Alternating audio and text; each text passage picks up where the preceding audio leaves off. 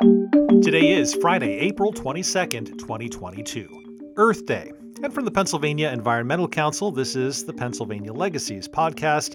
I'm Josh Raulerson. As an environmental organization, PEC is focused on largely practical matters, advocating for laws and policies to protect the environment, developing solutions to environmental problems, and informing and educating the public about those things. The conversations you hear on this podcast pretty much reflect those priorities, which generally focus on the what and the how. But we don't often stop to consider the why. What does that mean? Well, sure, we like to frame our objectives in practical terms, underscoring opportunities and risks for things like economic development, public health and safety, environmental justice and social cohesion, resource allocation, and the long term stability of the systems we all rely on. These are definitely part of the why, they're very important considerations. But when you look at the underlying motivations of people who work in this field, underneath it all, there's something that doesn't readily translate to the language of science or of public policy, something that isn't ultimately reducible to a cost benefit analysis. Truth is, we do this kind of work because we love this planet and we love the living things that call it home.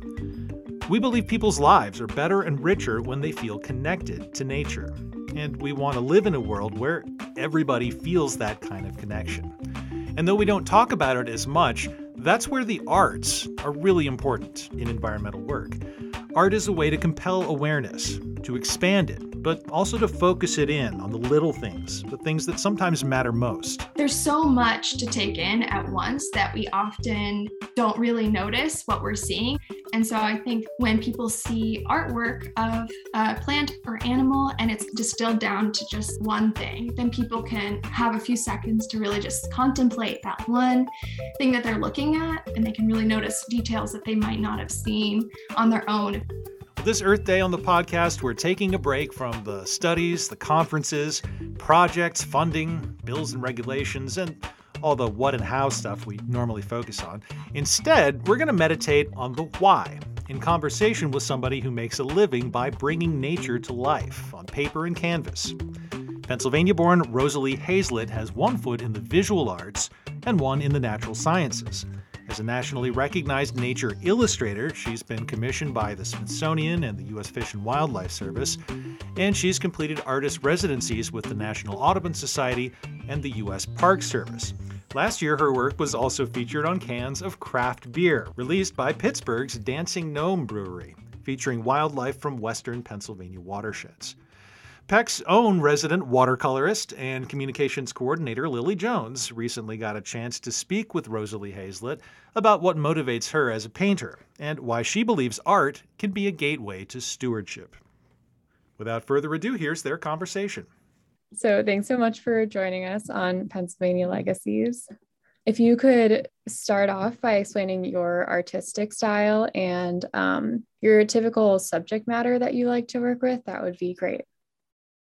Sure. So I'd say that my artistic style is based on reality, but with an extra twist of added vibrancy and kind of adding my own funky touch to, to what I see around me in nature. So all of my work pretty much right now is focused on the natural world, plants and botanicals and wildlife and mushrooms and all sorts of fun stuff but I always try to add a little bit of my own creativity to what I see in the outdoors because I think I kind of tend to see my surroundings with an added it's like i'm wearing like rose colored sunglasses or something like i just see a lot of color naturally in my surroundings and so i try to add that into my work even if other people don't really see that. That's so cool.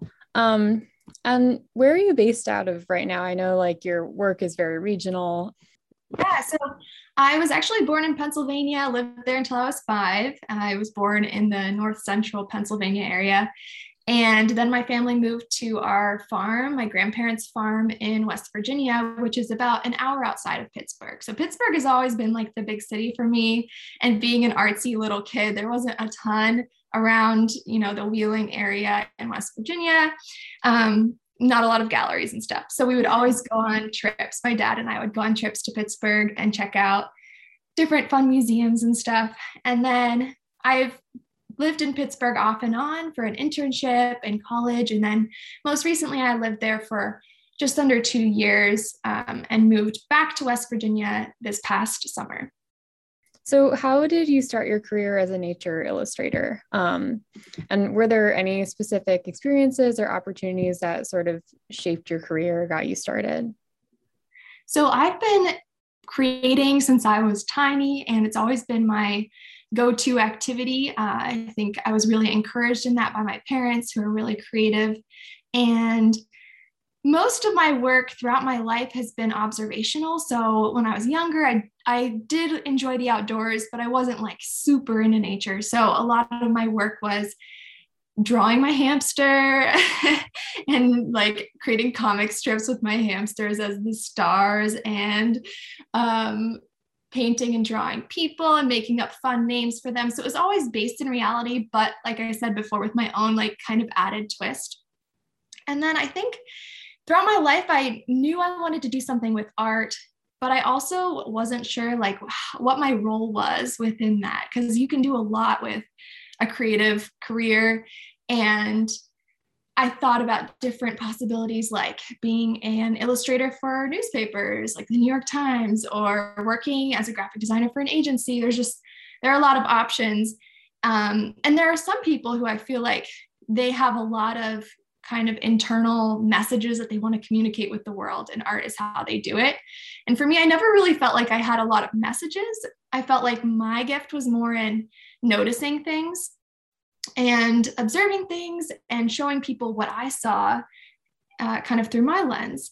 And that kind of just naturally turned into nature illustration as I became more excited about hiking and doing things like rock climbing and spending a lot of my time outside through high school and college. So the more time I spent outdoors, the more I was observing interesting things that I noticed, and the more I wanted to share that with my work. And um, now it's pretty much all I do. you mentioned that your technique is very observation based. Um, do you normally work from photographs? Do you work in the field? How do you sort of gather your inspiration when you're like planning out a piece or working on a piece? Yeah, that's a great question. Um, so I typically go for a hike at least once a week. I try to get out even more than that, even if it's just to a local park. So I'm always going outside and looking for new things. And I always have either my nice camera or my phone camera with me, and I'm snapping pictures all the time so that I have this massive photo bank of interesting things. And so when a project comes my way or when I dream up a new project, I often will start by going through the photos on my phone or computer and just seeing like what photos have I taken that relate to this because it's easiest to work from my own photos and I also feel the most connection to my work when it's something that I've actually seen and observed in person. And so I pretty much always use my own reference photos unless it's a project for a client and they provide me with the photos and it's like a really rare endangered species. But otherwise, I try to always use my own reference photos. And I just got a grant for a really cool camera that has a massive zoom lens. It's like the kind that birders use. So I feel like that's going to really transform my work because now I'll be able to take photos of wildlife that otherwise would have flown away or run away as soon as they saw me in the area.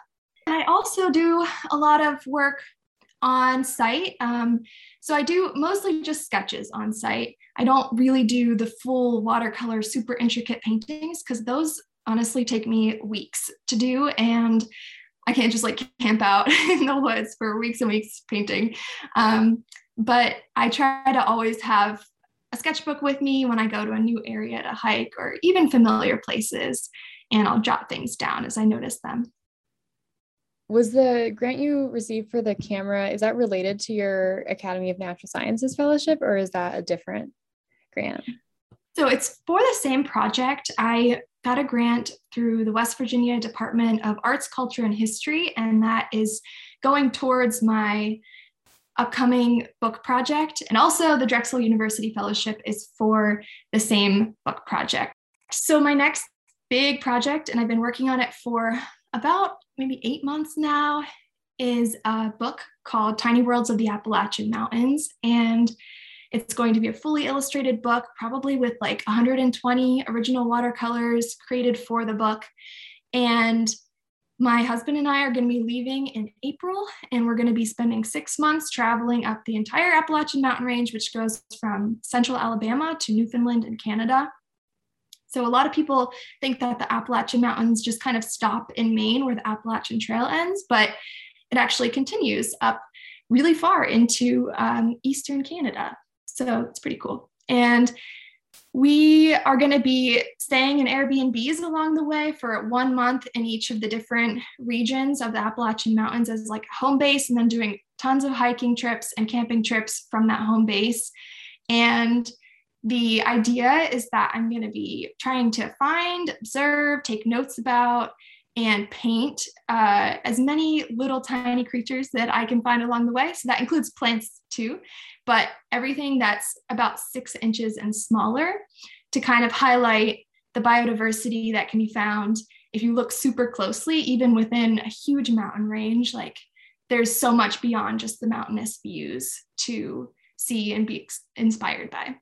I hope that it'll um, also encourage people who tend to think of like the Rocky Mountains as the place to be if you're a nature lover, because I think this is a super biodiverse region and a lot of people don't really see it as that. And so I hope that this book will help uh, kind of shine a light on that. Do you think you could explain um, the Drexel Fellowship a little bit more, like what the, the goal of the fellowship is, um, why you decided to apply, and um, what your proposed project was? So I found out about this fellowship called the Eckelberry Fellowship for Nature Artists a few years ago. I don't know how I stumbled upon it, but I wrote down the name of it and I didn't feel like my work was ready then or that I had a really good project to propose in order to receive the fellowship yet. But I tucked it away. And then this year I revisited it and I thought that my upcoming book project would be perfect for it because I am working with a publisher and so they do pay you in advance, but it's like really small. I'm working with a nonprofit publisher and this project requires a lot of travel to gain, you know, the field photography and all of the things that are going to go into the book. I just I need to be out and about for a long period of time to create a book that is really along the lines of what I want to make. And so this fellowship is sponsored by the Drexel Academy of Natural Sciences. And basically, it's for nature artists who are creating work that's raising awareness about the environment or conservation. And they particularly like to sponsor projects that involve some sort of field work, travel to observe in the field. And I think part of that vision is that you can paint from all the photos that you want, but unless you've really kind of interacted with your subjects and observed them from life, you're going to be missing a bit of that knowledge about what you're creating. And so I think it's an amazing fellowship, and I'm really excited to have received it for this year. And the funds from that grant will help fund my travels for this project. I was hoping to talk with you about your sort of shift into art education and environmental education also with your um, series of online painting courses and your first book, I think, right? That was a series of painting tutorials also. When and how did you become interested in art education and um, maybe also how that's connected to environmental education? Mm-hmm. Yeah, it's funny because growing up as someone who was interested in art, so many people asked me what I wanted to be, and I would always say an artist. And a lot of people just assumed that I would become an art teacher because they were like, you can't really make a living painting. And that always was like, I do not want to be an art teacher. I was very quiet and did not like big groups of rowdy teenagers. That was like my worst nightmare. So I never wanted to be an art educator at all. And then in 2018, I got an artist residency at Great Smoky Mountains National Park, and I spent a month there hiking around and creating and creating some like interactive workbooks for visitors and doing some fun projects. And one of the uh, requirements was that I had to teach a workshop while I was there as part of the exchange for free lodging and that kind of thing. And I was super nervous, but I did teach a workshop and I felt like the people who came uh, walked away with a new appreciation of their surroundings. And many of the people that came to that workshop were park rangers. And I thought it was super cool that even people who were so familiar with this park were noticing new things because they were painting them. And that kind of inspired me to, when I returned home, host a couple other nature illustration workshops in West Virginia and Pennsylvania. And uh, it really just snowballed from there. I came up with the idea for a book uh, that would share a lot of those nature observation and painting skills with others and didn't have any connections to a publisher. So I just kind of held on to it for a while and would work on it a little bit at a time.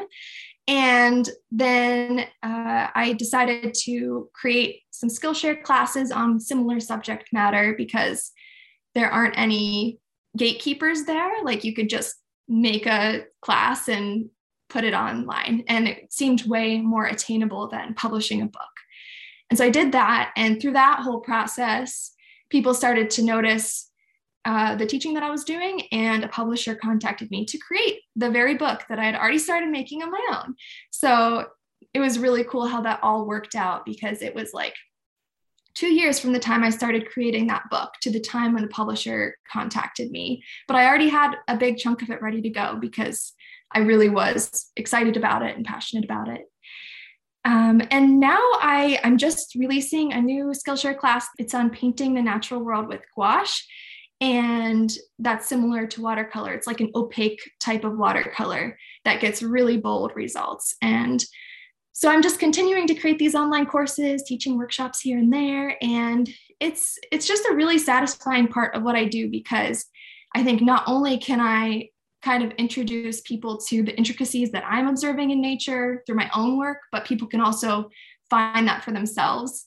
And a lot of people sending messages saying that they view you know their surroundings differently after taking one of my classes or reading the book and doing some of the projects and i think that's really cool i watched the preview to your painting in urban spaces classes and was that in the Pittsburgh parks? Yeah. So my urban nature journaling class was all filmed in Pittsburgh, and we recorded some of it in my backyard there, and then filmed the rest in Schenley Park down at the little pond near Phipps Conservatory. And also throughout Squirrel Hill, we uh, took some footage of me like looking around really urban spaces for little glimpses of nature in like flower boxes and flower beds. And I created that class last April, and most of the plants were like dormant. So it was extremely brown in Pittsburgh, and there wasn't a lot to be inspired by but the whole goal of the class was to show that like even if you feel like you're in the most urban space I'm sure that there are little resilient aspects of nature peeking through. And if you tune your eye in to find them, you can be inspired by them no matter what the season is or where you are. Do you change your approach at all when you're painting in different landscapes? Like if you're um, doing one of your fellowships at a national park um, versus when you're walking around Pittsburgh looking for inspiration? Is there um, a change or is it kind of the same observational approach when you're looking for subject matter? I think that when I'm in an urban space or if I'm like walking around a local park in the middle of winter and there's not much out, it's actually like way better observational practice because you really do have to look for things that are colorful or interesting to you or make you want to get out your paints and capture it. And I think that there's such a like rewarding aspect to that. For example, a few weeks ago I was walking along the bike trail near my house in a city and I am on that bike trail all the time and it's the middle of winter and I found British soldier lichen, which is this super cute kind of lichen that has like little red um, bubbles at the top of it. And it was growing in the middle of like a snowy patch on a fence post along this bike trail. And I like, it just made me so happy. And I think that if I had seen that in like a national forest, I would have been like, oh, that's cool like I expect to see that there, but I think when I'm in places where I don't expect to be inspired by a lot of nature, I think it has double the impact. Um, I do think that when I go to places that have a very different landscape or kind of color scheme, the colors in my work change a lot. For example, this past uh, March or yeah, March of 2021, I was in Nevada at Desert National Wildlife Refuge doing an artist residency, and everything is like super blue sky. Uh, the earth is kind of a bright orange. There are a lot of the like pink sandstone mountains everywhere, and it's just like so much vibrancy, which I think is really cool because my kind of expectation of being in a desert area was that it would be a bit like bland, but I got there and was just blown away by the color scheme. And my work from that time there is like hot pink, bright orange, bright yellow, and like way like bolder and funkier than I normally work. And that was definitely a direct reflection of how being in that colorful landscape made me feel. How do you think art can be used to connect people with nature and encourage environmental stewardship? I think that when you're walking through the woods or walking down the street and there's some trees nearby or something, there's so much to take in at once that we often don't really notice what we're seeing. It's just like we're walking through life with like uh, kind of blurred vision. We're not tuned in to details because there's so much and it's so beautiful and everything is so colorful and rich and moving and stimulating and all of those things. And so I think that when people see artwork of a plant or animal and it's kind of like there are these boundaries and it's distilled down to just like focused in on one thing, then people can have a few seconds to really just contemplate that one thing that they're looking at. And it's a little less overwhelming and they can really notice details that they might not have seen on their own if they walked past that same subject. Another thing that I think that painting in terms of like, you know, ordinary people picking up a sketchbook and trying to draw what they see in their surroundings, I think that in order to create a painting or sketch that looks good, you have to really add in a lot of details. And you can't add in something unless you observe it first, because you don't know what's there. And so I think that the painting process, by adding in all of those details, you start to think in a more like complex, detailed way. And then when you go outside the next time, you just kind of absorb more of those details as you walk past them, even if it's not something that you plan to paint. You just are more tuned in to those complexities. One final question to wrap up. I really loved your series with Dancing Gnome. I really like the goal of like highlighting watershed health and water quality. Could you talk a little bit about that partnership? Sure. So when I moved back to Pittsburgh in 2020, I reached out to Dancing Gnome because I felt like it'd be a fun way to. Uh, I've done a couple beer can collaborations before, but it's always been West Virginia focused. And so I thought it'd be fun to collaborate with a Pittsburgh brewery while I was living there. So I had some Dancing Gnome beer. It was really good. I was like, oh, I want to try to work with them. So I sent them an email and asked if they had room in their upcoming year can art schedule to work with me on a label. And they said that they have been doing this series, which I actually had heard about before. And that's part of the reason I contacted them because the series was really cool. Every year they focus on a different aspect of uh, Western PA nature. So they've done a beer or a, they've done a bird series, a wildflower series, a tree series. And then they just happened to be looking for someone to do the next entire year's series when I emailed them. And they asked me if I'd be willing to be their artist for 2021.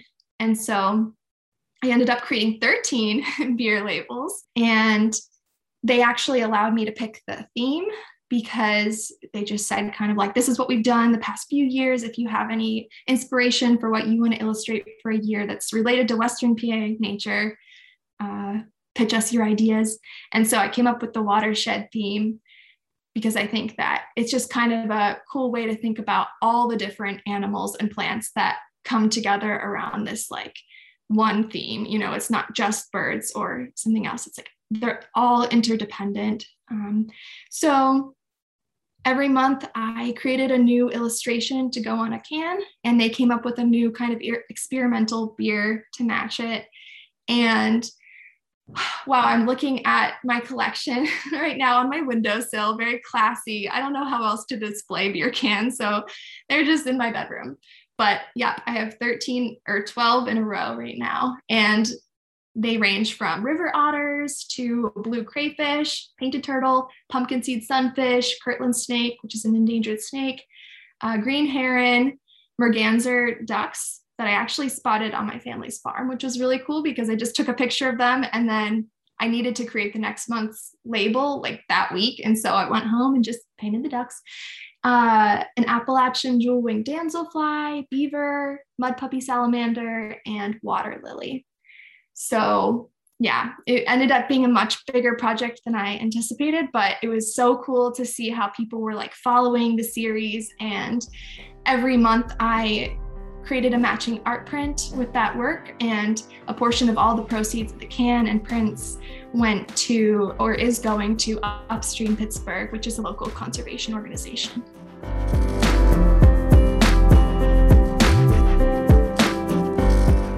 You heard PEC's Lily Jones speaking with nature illustrator and environmental educator Rosalie Hazlett. And if this conversation has piqued your appetite for beautiful images that tell a story about Pennsylvania's environment, well, we invite you to check out Lily's original watercolor paintings that are featured in a new video on the PEC website. It shows how watersheds are affected by stormwater overflows and what can be done about it, both signature concerns of the PEC Watersheds program. We'll include a link in this episode's notes, along with more links so you can check out work by Rosalie Hazlett and learn more about her background and other topics we discussed on this episode. It's at pecpa.org. Look for the Pennsylvania Legacies podcast. You can listen on the website or you can subscribe and download episodes on your podcatcher of choice, be that Spotify, SoundCloud, Apple Podcasts, Google Play, Player.fm, Stitcher, or uh, pretty much anything else that can handle an RSS feed for podcasting. You can find the Pennsylvania Legacies podcast. We thank you for listening to this episode and invite you to join us for the next one coming up in just about two weeks' time. Until then, for the Pennsylvania Environmental Council and Lily Jones, this is Josh Raulerson saying Happy Earth Day and thanks for listening.